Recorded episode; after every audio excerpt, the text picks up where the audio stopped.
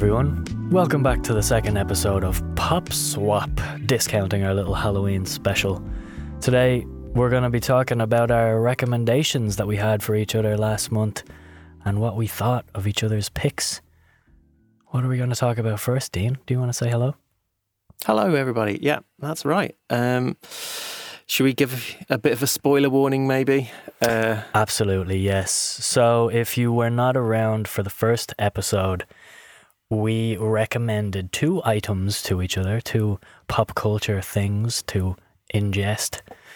Um, one was a comic, Y the Last Man. The other one was a movie, The Invisible Man. And we will be deep diving deep into spoiler territory. So if you want to avoid that annoyance, um, you can pause now, come back to us after you've inhaled said comic and movie, or you could go back and listen to the first episode and then join us on our merry adventure here today. yeah, hopefully. Yeah, that's that's the plan, isn't it? Because I guess this is uh, the official launch, really, of the the standard format of the podcast. We couldn't quite do it with the first episode, and the Halloween was a bit of a change, a Yeah. departure. So, yeah, if you've not checked out the first one, go back, start here, and you won't have anything spoiled. Yeah, basically, we're going to nail it this time. That's what we're saying. Dino, what do you want to chat about first? Do you want to? Yeah, how did you enjoy The Invisible Man? Did you uh, you check it out? I take it. Oh, yes, I did. Um, you recommended quite a dark movie for me, sir. I certainly did. Yes, I had a miserable time and I loved it. There's nothing like a movie that makes you feel dreary and dead on the inside. I'm joking. Um, I thought it was a, I thought it was a really, really, really cool movie, and I tend to like Blumhouse productions. Tend to, um, they're one of my favorite movie um, production companies at the moment, and I think they give talent room to shine. And I Mhm. think I really do like Leigh Whannell as well. He's a director that I, I tend to enjoy, you know, Insidious and his other horror movies. But I thought from the get go, the modern twist on this movie was quite clear. And, you know, how they were framing it as okay, so essentially we have a couple and the character from the H.G. Wells novel and the I think was there an old movie in the Uh, 50s. James Whale, yeah, Yeah. made the original Yeah. for uh, Universal, yeah. so we have the the optics professor person, sci- mad scientist guy, and his girlfriend clearly in an abusive relationship, and the entire movie is obviously from her perspective, which I enjoyed greatly. Um, I thought the so basically the premise is for people who may not have seen it, or if you're joining us after watching it, obviously the protagonist has escaped an abusive relationship with this mad optic scientist person, and he has learned how to turn himself invisible. After she escapes, we seemingly learn that he has committed suicide, but strange things start to happen. We feel his presence around her. And eventually, of course, we learn that he has turned himself or learned how to turn himself invisible and he torments her. And it's a bit of an on the nose metaphor for trauma and from abusive relationships and how they follow you around. But I really enjoyed it. I enjoyed the modernization of the plot. It made it a bit more creative, even if it was a little not forced. I don't want to use that word, Mhm. but definitely quite obvious. So I, I, I tend to enjoy subtle metaphors in film. This one was a pretty obvious one, but it worked for me. It worked. Yeah, I feel like the uh, what I guess we call it like the I guess the popular term be like the Me Too sort of aspect of yeah. the uh, the plot could Yeah. seem like quite trite and forced, like you say, but I thought it was. I thought it's really cleverly used. Like I thought it's really smartly handled the way they did that because it it subverts a few things. Like the original, the original movie, like the uh, Universal film. That's kind of. Have you seen that one, by the way? Sorry, the James Whale original. When I was a kid, I barely remember Yeah. it. Yeah. Uh, well, I, I love the fact that like this, for one, unlike a few of the remakes, sort of embraces the fact that it, it is from a heritage of actually being a horror film, so Yeah. it is meant to be quite Yeah. terrifying and sort of creepy to watch. But um, like the original, sort of in a way, is almost like a bit of a wish fulfillment movie. There's like a cheeky sort of humour to it, and it's still quite Yeah. unsettling to watch. It's very, it's a very uh, sort of sinister performance. The lead performance. He's like an anti-hero, the Invisible Man in the Mhm. original one. For anyone who hasn't seen it, um, and what this version really cleverly does, like you say, is it changes the protagonist from being the Invisible Man to being the victim of the Invisible Man. Yeah. So that's a really, really smart move, I think, because it sort of addresses the fact that you should feel slightly guilty about this sort of fantasy aspect of Yeah. or what could potentially could I do if nobody could see me? What kind of like grey moral lines could I cross? Yeah, you, you And and that's what the audience is doing when they watch the original Invisible Man. But what this very smartly does is it kind of makes you the victim of that individual as an audience member. and and uh, watching the movie, you feel violated every time Mm-hmm. you get that creepy crawly shiver down your spine. Especially that scene where she goes to stand outside and you see the breath, the Yeah. like the air, and you can see her breath, and then you can see this random breath just coming out of Mhm. nowhere. That's so creepy, and it's it's honestly it's it is very timely. It may come across a little forced if you watch it in the current time, but it's a metaphor that works for me. Yes, and the way the movie handles it, it's brilliant. And the ending is a little bit of inverted wish fulfillment, you know? And um, just to go deep into spoilers right away, when she kills that fucker, I thrust my fist into the air. I was like, you go, girl. Power, Yeah. power to you. Yeah, It is very satisfying, isn't Yeah. it? Definitely. yeah. Um, I don't know about you, but I also sort of like viewed it in a way that it's a really, it's a really interesting take on the slasher movie as well, because in a way it's a slasher film is, yeah. with an invisible villain. Yeah, is that, that, Mm. that's such a genius idea. I think I think that's the one thing that I loved about it is like even though I know like the original does have those horror aspects, but it's it never really any of the versions that I can think that have been made never really sort of step into slasher territory too much. Yeah. Um, and what I thought was really smart about this is it, it plays that brilliantly for lots of moments of suspense and lots of tension when you're watching things on screen because the, the fact that you've got a typical sort of slasher esque scenario playing out, but you have no idea within the room Yeah. where the villain could be Yeah. at any given time Yeah. just adds so much tension. It's such a great idea. And then when you see a random floating knife, and Mm. in the moment, I was like, why aren't you reacting to this? Because it was so slow, the movement of the knife, of any time the knife came up. I was like, why aren't you reacting to this? But in the moment, you'd totally freeze because you'd be like, what is happening here? You know? And then, of course, oh, slice of throat. There you go. But um, what I really enjoyed was that we barely got any scenes with the Invisible Man himself. I actually Mhm. really liked it, and it, it I felt it was possibly going down a road at the very end of leaving a hint of doubt in us that was it actually him the whole time, but it then swayed it back, and I, I'm not sure I would have liked had they stuck to that because I I didn't want him to be ambiguous, you know. Um, Yeah. Or the brother to do it. Is it That's the it. The yeah, that would have been a cop out as well, I think, yes. if it would have just turned out to be the brother. Yeah. So like Yeah. full spoilers. Um, the she ends up shooting the Invisible Man. She gets him in this like climactic moment, and then she takes off the mask, and it's actually the brother lawyer who has been helping him.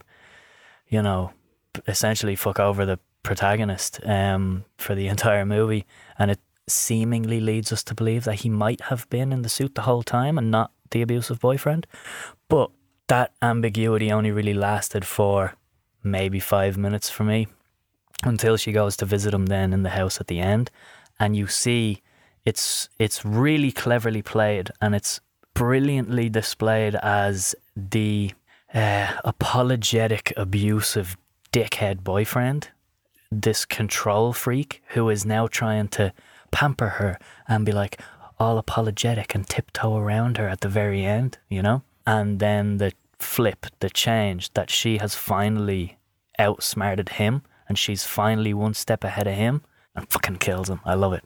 Yeah, yeah, that stuff, all that stuff with the brother uh, offering her things and him. Like, I just think, like, like say, it's got it's got so many great things about just the idea of like uh, that type of relationship where it's entirely about controlling the other individual Yeah. and that individual getting satisfaction by the fact that like they have the control and they have the power all the time. Like saying the moment that the scales tip the other way and she kind of gets Yeah. some sense of like her own willpower back again. It's like like say, so, so satisfying watching that climax sort of play off. And I thought as well, just again to kind of bring it back to sort of like, I hate to call these things political uh, discussion or whatever because I, I don't think having female protagonists is a political ideology. I just think it's common sense, you know? But it's very satisfying for the time for just commentary on Hollywood itself, you know? So here we have a movie about the invisible man and how cool he must be, but no, not really, you know? And it's almost like it's a commentary itself on power in Hollywood because this guy, the protagonist, is a really rich guy and he's a, you know, got all this smart tech. He's a little bit like possibly like Tony Stark or something, people that you would generally look up to as protagonists in film. But guy's a psycho, you know? And then the mm-hmm. woman comes along who has been under his thumb for the entire film and everybody thinks she's crazy. Nobody believes her. It's just it's one giant metaphor for for me too for all these you know allegations that came out against you know peop powerful men in positions in Hollywood or in positions of power in Hollywood and nobody mm-hmm. believes the woman and then the career is done your life is over whatever. It's that's what this woman goes through in this movie you know? It's the same thing. Yeah. And I think for someone to like Elisabeth Moss to have actually chosen that project, Yeah. it it's, it says a lot like about that script, how strong that script must have been for Yeah. her to. Because I mean, it's not it's not the typical vehicle like an actress like her you would expect. She doesn't need to jump into doing like some B movie Yeah. kind of horror flick. Like that's that's not what the trajectory her career is going on. She's an incredible actress, and she could probably take her pick of plenty of projects out there. Yeah. I think the fact that she chose that. Um, says it all really like i mean she she carries the whole film brilliantly as well i thought she's great in it Definitely, yeah, she's she's brilliant, and I, I, I like that we only get like one or two lines from the the Invisible Man himself, and by the time you do meet him, you're like, nah, you creep me out. I don't like you at all. I don't believe a word you're saying. It's it's good, you know. Mhm. So I did. I really, really, really enjoyed it. Um, and it was reminding me of oh, it's slipping my mind now. Anyway, what I was going to say earlier was um, that I tend to hate when our protagonist, not that I hate it, I actually really like it because it really engages me, but I hate when the protagonist of a movie knows something or is experiencing something and nobody believes them. It's the most frustrating thing. And everybody thinks the person is crazy because, of course, you wouldn't believe that an invisible man is stalking you. Like, mm-hmm. it's, it is, it's, it's grating. But you take a step back and you're like, okay, this has been the experience of a lot of women in this in these positions, you know, and it's it just drives home then the message of the movie, you know. yeah 100% yeah So the way you feel, the frustration that you feel watching it, is hundred percent intentional and really, really clever, you know. Instead of just you know, oh, it's Leonardo DiCaprio is on an island. Is he crazy? Hmm, we don't know. It's it's a bit more playful, you know, in that with that sense. But this one, it does uh, there's a real, I guess, learning curve for it, you know. Um, and I do I do think as well that in terms of the content of the movie, it could be a potentially difficult thing for a woman to watch. So I sat down, me and my girlfriend sat down to watch it, and I think she watched the first 15 minutes and was like, nope, don't really want to watch this movie, you know? Mm-hmm. Because it's a kind of horror film that is real, that is absolutely plausible and very topical and very timely. And it's it was like, she just got up, left the room, was like, no, this this isn't happening, you know? And I think hmm it a lot of po- possibly women would have that reaction to it, Yeah. especially if you've been in a relationship like that, you know. But again, it's another strength of the film, you know. and uh, hopefully not a lot of people have from the other side not a lot of men have kind of and say men, but you know, not a lot of people have uh, kind of just dismissed it, thinking like, oh, this is going to be some kind of like you know, trite kind of overtly political message, sort of Yeah. Me Too type of thing, and they're just like, oh, I don't need to see that. The Invisible Man's not even in it. If that's your attitude, Yeah. then I'm sorry, but you're a bit of an idiot because you're missing out on a really fantastic film. yeah, get your head Uh, checked. If that's your mentality on the thing, no, it's just that's being a little bit short sighted hmm to make an optical pun. That's very good.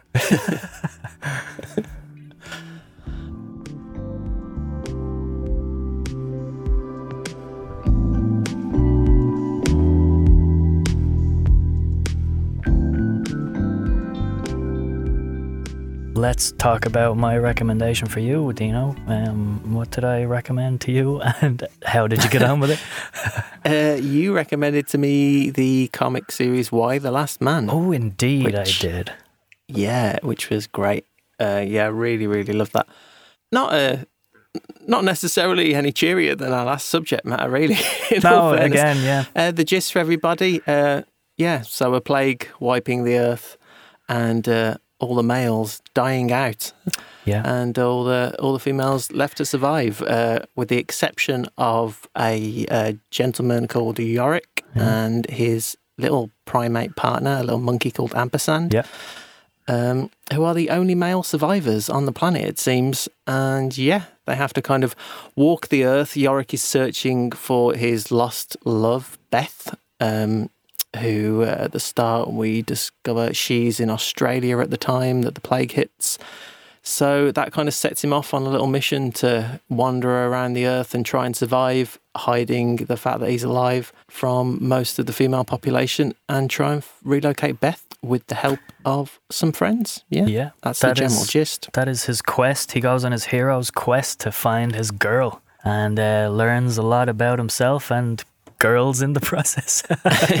he does, yeah. Uh, it's, uh, just great relationships in it between the characters and stuff like, um, especially between him and the way. I don't know. Maybe I'll be reaching the ending too quickly by going into that. But uh, yeah, the relationship between Agent Three Five Five. Yeah. uh, she's called Three Fifty, isn't she? That's kind of like her nickname. 350. Yeah. Uh, yeah, just their relationship together is great. Just the way that friendship develops and then sort of blossoms into something slightly different Yeah. as it carries on. Yeah. Um, Until we reach Alison. heartbreak. yeah, definitely full on. Utter Um, heartbreak. Yeah. and uh, Alison, I think Alison, Dr. Alison Mann, she was Hmm. one of my favourite characters in it. I thought she was a really, really great The character. interesting name for a Um, character there, Brian K. Vaughan. Yeah, it's funny. Yeah, definitely. It's becoming quite a feminist episode, this, isn't it? It's, I, I didn't realize is that- actually. no, I, I think we subconsciously have done this. Yeah.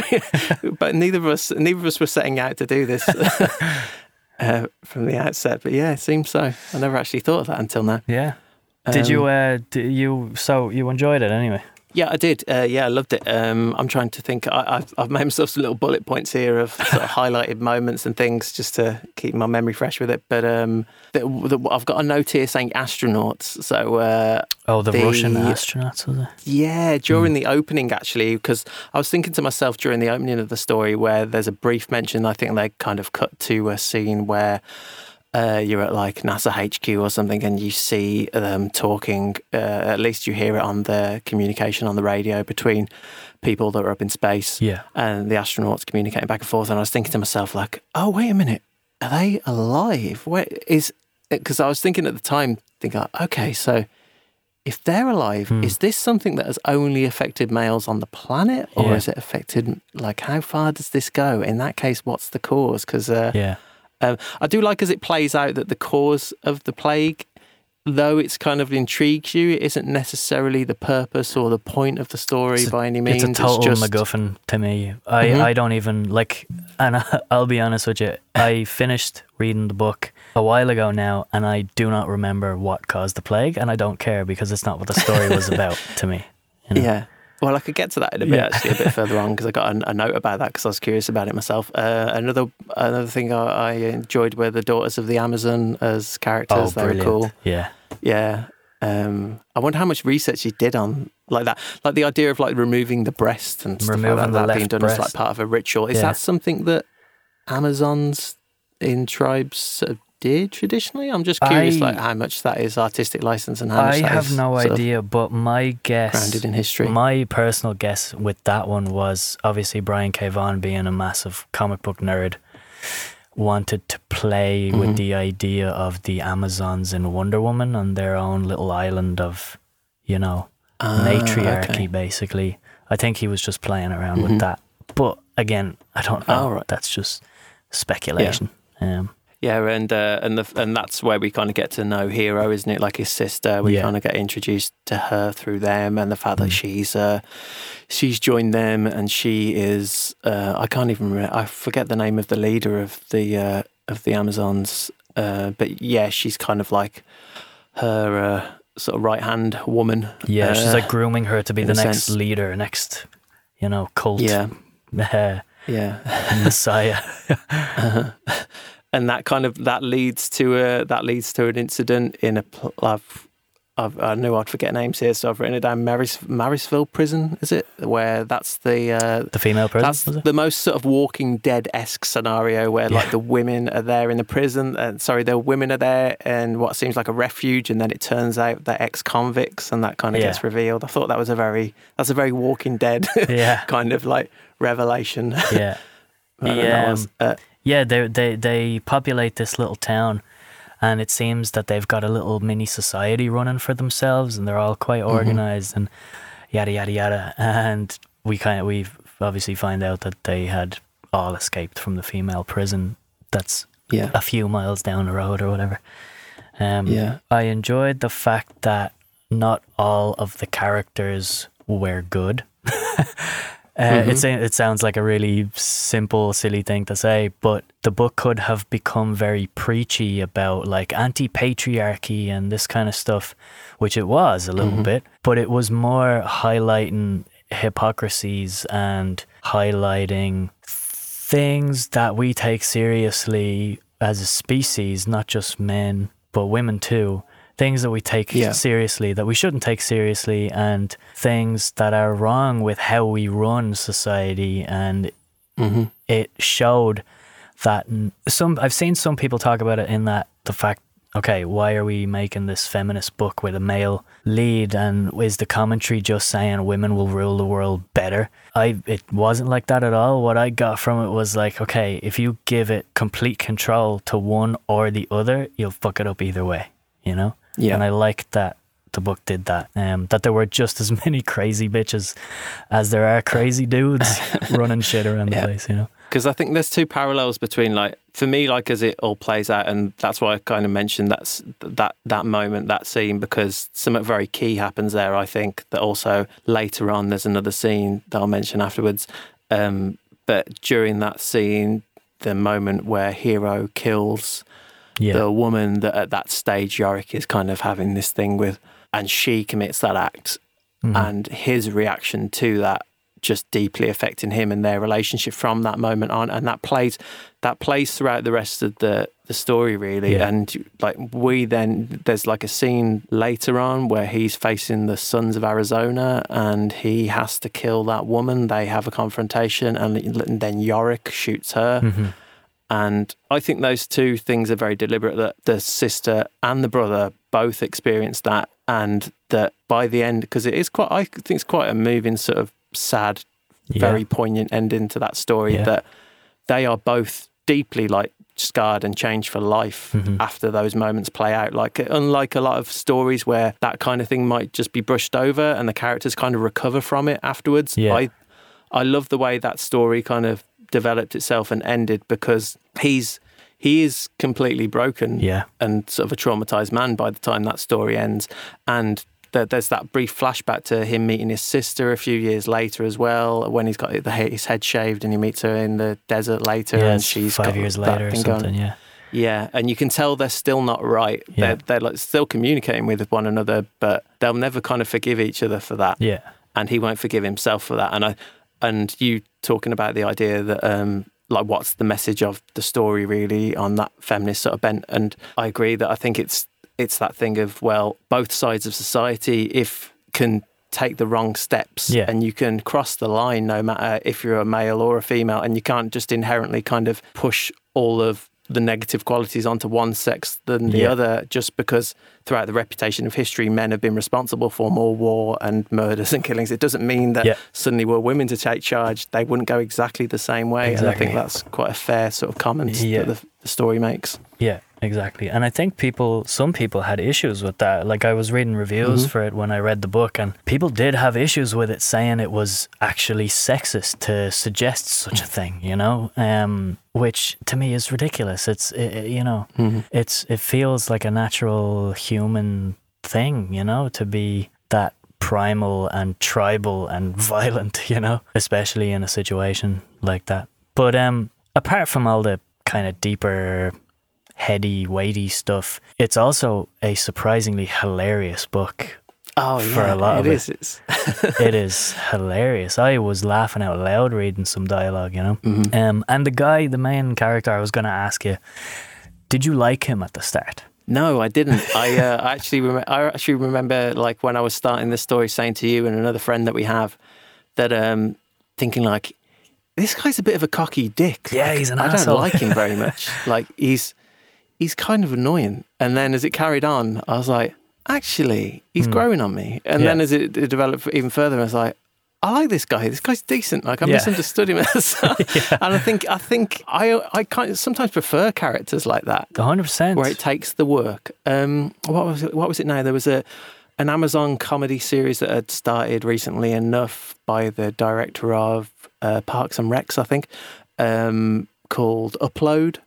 oh, yeah. and Yeah, yeah. yeah, you were I started watching that, and the protagonist in that Yeah. same sort of thing, like very smarmy, cocky, sort of m- not not so much in the sense of like Yorick in this, but Hmm. more so like this guy's more kind of like a Johnny Bravo type of Yeah. sort of like really vain, kind of up himself sort of figure. Yeah. and uh, and as the story plays out, like you start to see a different side of him, and you start to realize that some of that's an act. And Exactly. he's as vulnerable as anybody else, and you really, really love him by the time this, that series is over. Yeah. Like he's a really likable character, and this is the same with Yorick in this. Like I think it's a great, it's a great sort of like arc that he develops for him. Exactly, yeah. The, and the thing that I think I got from it was okay, so here's this guy who is essentially living the 15 year old dream of being surrounded by women and you're the only man alive, you know?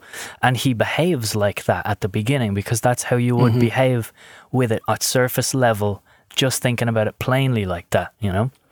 And he has this macho, making jokey, joke maker kind of thing going on, you know? And then as you obviously peel back the layers and he peels back the layers and he gets a bit more experience and he talks and converses mm-hmm. with these humans, he grows as a person and, you know, starts to just shed that facade or that like front that he has of, you know, bravado and the, to use the term fucking toxic toxic masculinity, you know? Yeah, but it's done in a very kind of genuine human way, you know? So by the end of it, he's equally as vulnerable as any of the women in the book. They tend to be tougher than he is, which I also like. And he just comes across as a super genuine, vulnerable guy, you know? Um, who was trying I love to. the on- I love the ongoing gag. Sorry, uh, but I love I love that kind of ongoing sort of gag at the start from him. That like any time he sort of mention any interactions with women or when they sort of encounter him, discover who he is. Like Oh, he yeah. uh, he just has that kind of gut reaction that he thinks he's going to be somehow like sexually assaulted that moment or something. Like he's just expecting that people want to jump on him immediately, and it's like get over yourself. you kidding? Like, Yeah, stop it, stop it. Yeah, but it's brilliant. It's brilliant commentary on the just the psychological differences between men and women in those situations. You know, but yeah, what did you think of the ending? my note here is very sad ending. Yorick escapes. That's what I've written. um, but yeah, just uh, I love. I tend to really enjoy the end of a story where we flash forward Yeah, or we're at the end of a person's life. I don't know why. I guess it's just my uh, it's my morbid curiosity about death or something. But uh, I always find when stories end with characters at that time in their lives, it just adds a certain kind of like emotional weight that wasn't there before, and it changes the tone quite drastically. I think of the rest Mhm. of the story, uh, the way it goes, but it just adds to it. I think that feels Um, complete. Then you know, It does, yeah. it feels a bit more uh, complete. when he gets visited by who is it like Yorick the seventeenth or Yeah. something, his clone. Yeah.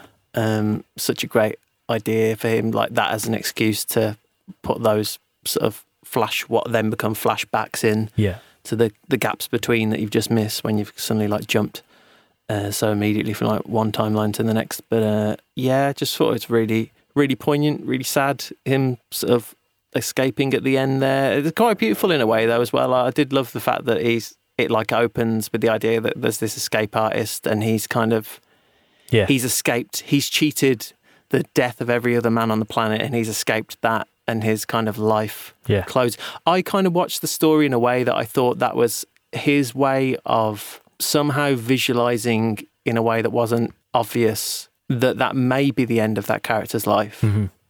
That the, the the kind of visual metaphor of like the the straight jacket kind of like flayed out in the wind at the end of the, the beautiful sort of like image of it. It's in a Y, isn't it? Its arms are sort of Yeah. stretched in the air and it, it kind of forms a Y as it floats in the air and it says alas as like the last alas poor Yorick as like the last Yeah. word that's written in the story.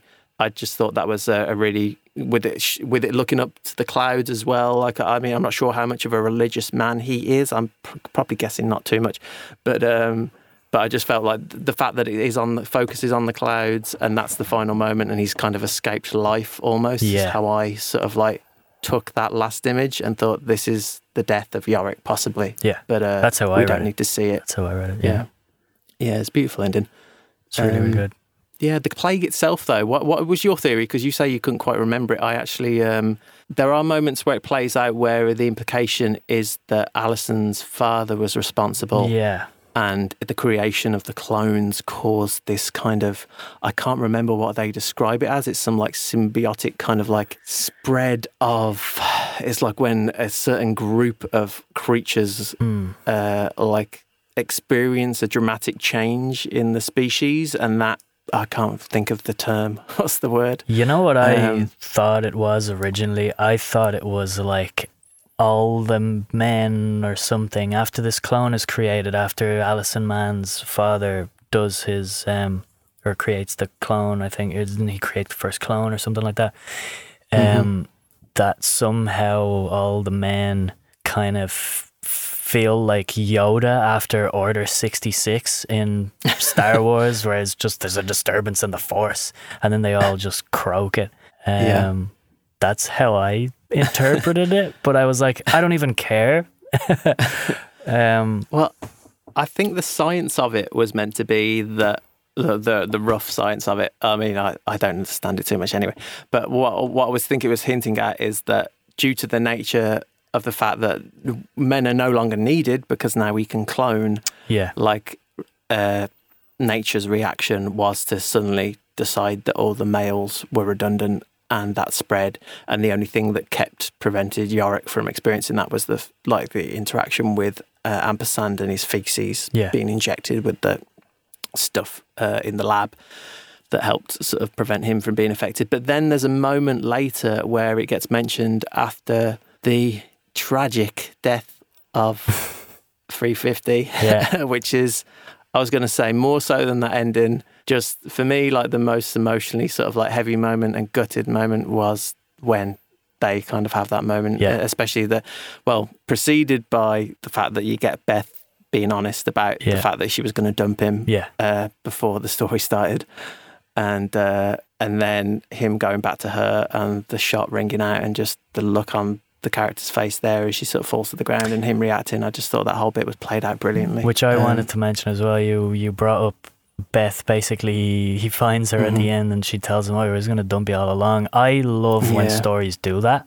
I love when stories take you on this epic quest or saga or something.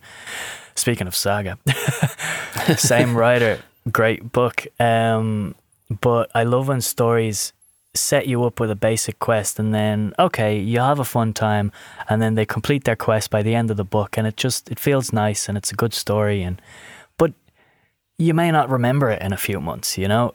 Whereas I like when a story does this where you're set up on the quest, you spend so much time on the quest and you grow with the character and you learn new things with the character that eventually Mhm. the quest doesn't really matter ultimately. And you can see he's not that beat up by the end of it, you know, because he's grown as a person. Um, Yeah, it's it's the journey, not the destination. That's the that's the cliche, isn't it? Yeah. Yeah. hundred percent. Um, and I, I, yeah, I just enjoy when, when stories do that, when they shift your focus a little bit um, from what's what the formula, the important thing is in the formula, if you know what I mean.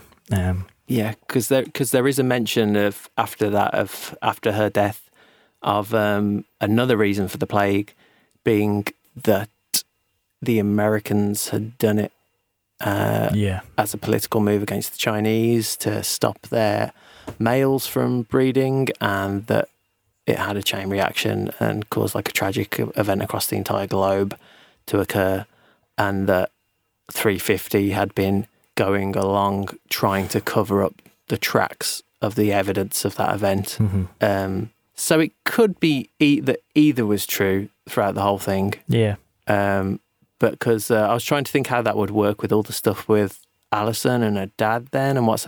But I think from their point of view, if that was the case, then they would have been oblivious to the fact that that's what they they probably timed it so that if they were to have done that as a as a government organisation, they did it at the time where they had a cover story, which would have been to have waited for the first clone child to be born and then to have released it yeah, as a means to kind of like cover their own story. But uh, I don't know the stuff with uh, the uh, IDF like that.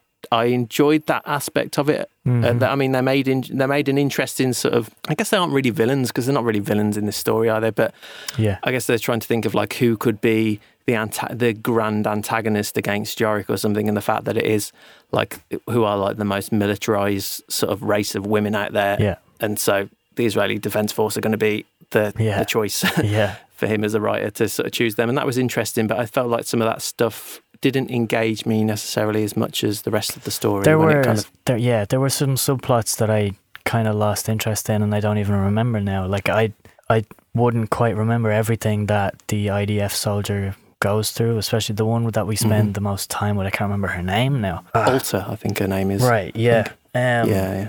But again, I felt like obviously this was a 60 issue run. And that was another thing I wanted to ask as well. How how did you find the reading experience of reading it and not waiting for each chapter monthly like people did when it originally came out? Do you think you would have had a different experience with it spending 6 years with it, you know?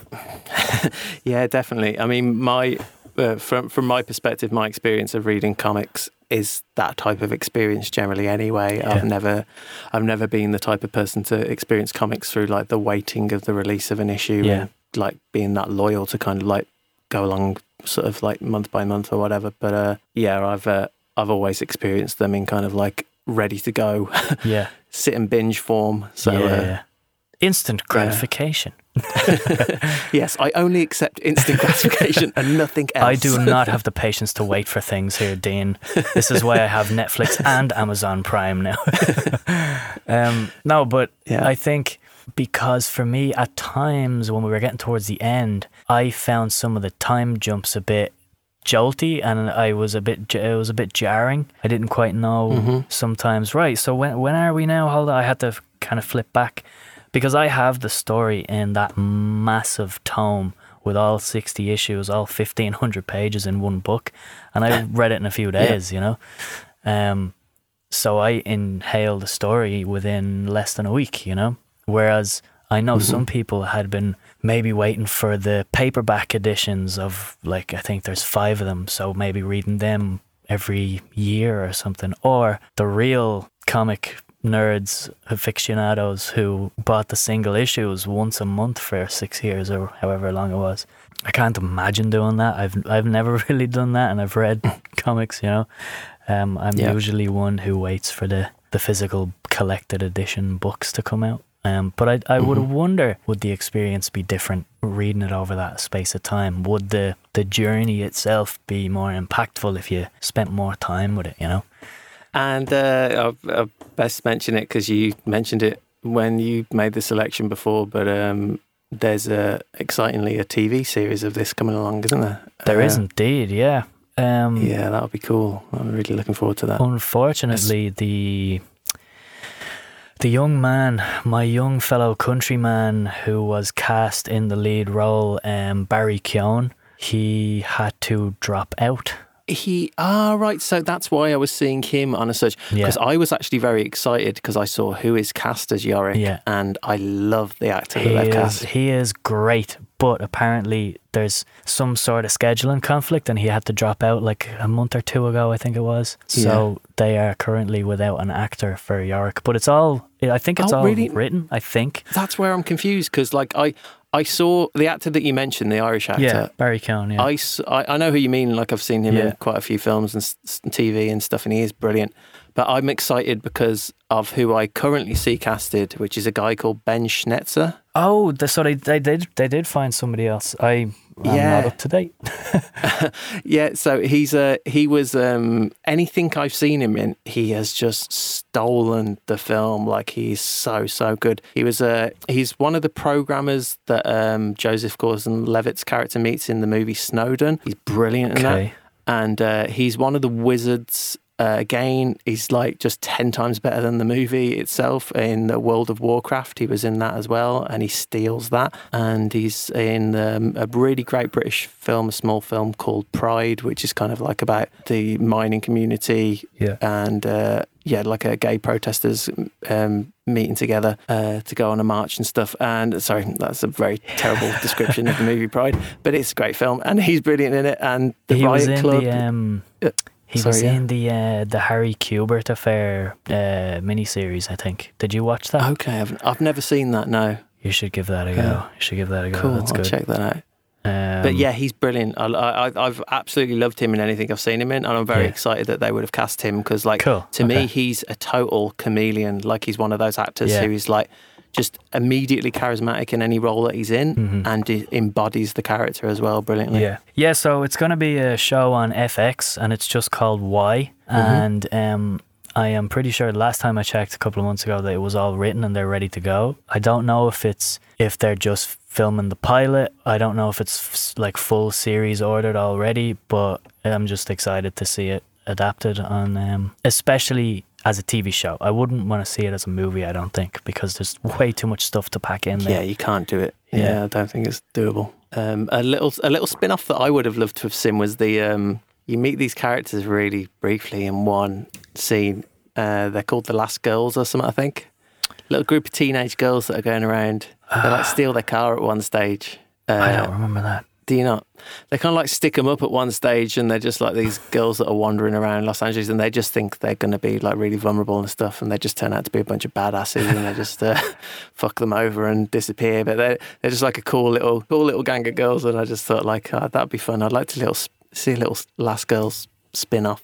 uh, I don't know. Have you read um, Paper Girls? I've not. No. So um, it's not going to be my recon- recommendation this time because I have another thing in my head. But so Brian K. Vaughan, for anybody who doesn't know, um, right, I'll give everybody a little bit of a background on Brian K. Vaughan. He's one of my favorite writers, right?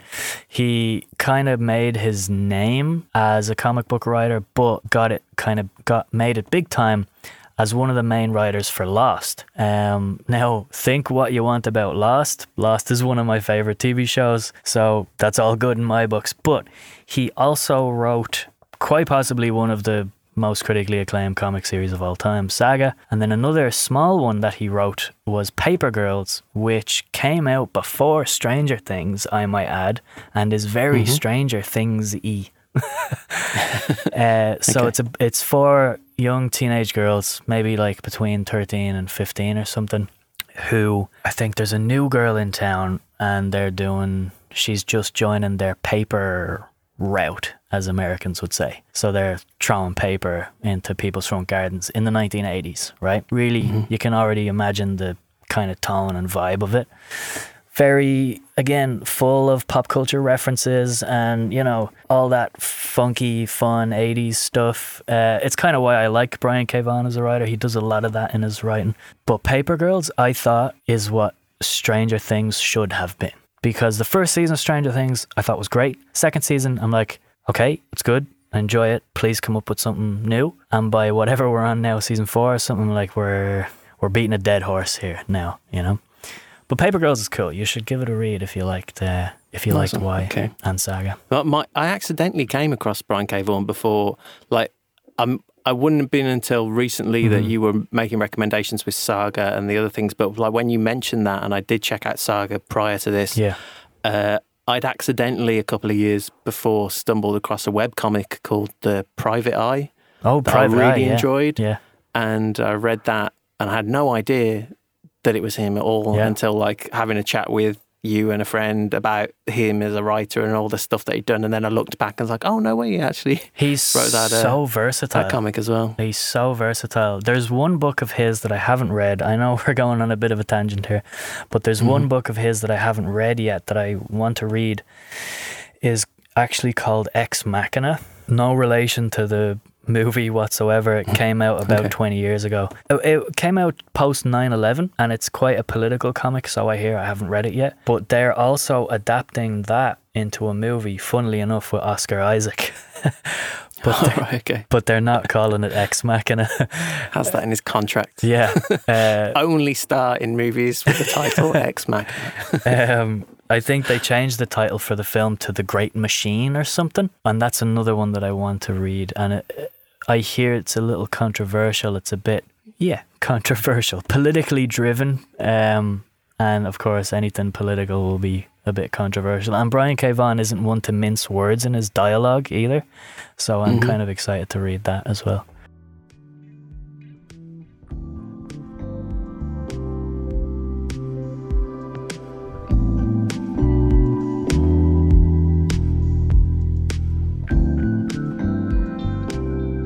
Cool. So to wrap up the show for today, um, obviously going forward, Dean, we agreed that we're only going to do, we're going to take turns swapping each Yeah, we're less greedy with our choices, less Yeah. choices for you listeners. yeah. So we have more time then to talk about each individual pick that we have each month. And we decided this month for the next show, I will recommend something to you. And just for a little bit of variety, a little bit of a challenge too to get it done in a month if you have Mhm. time.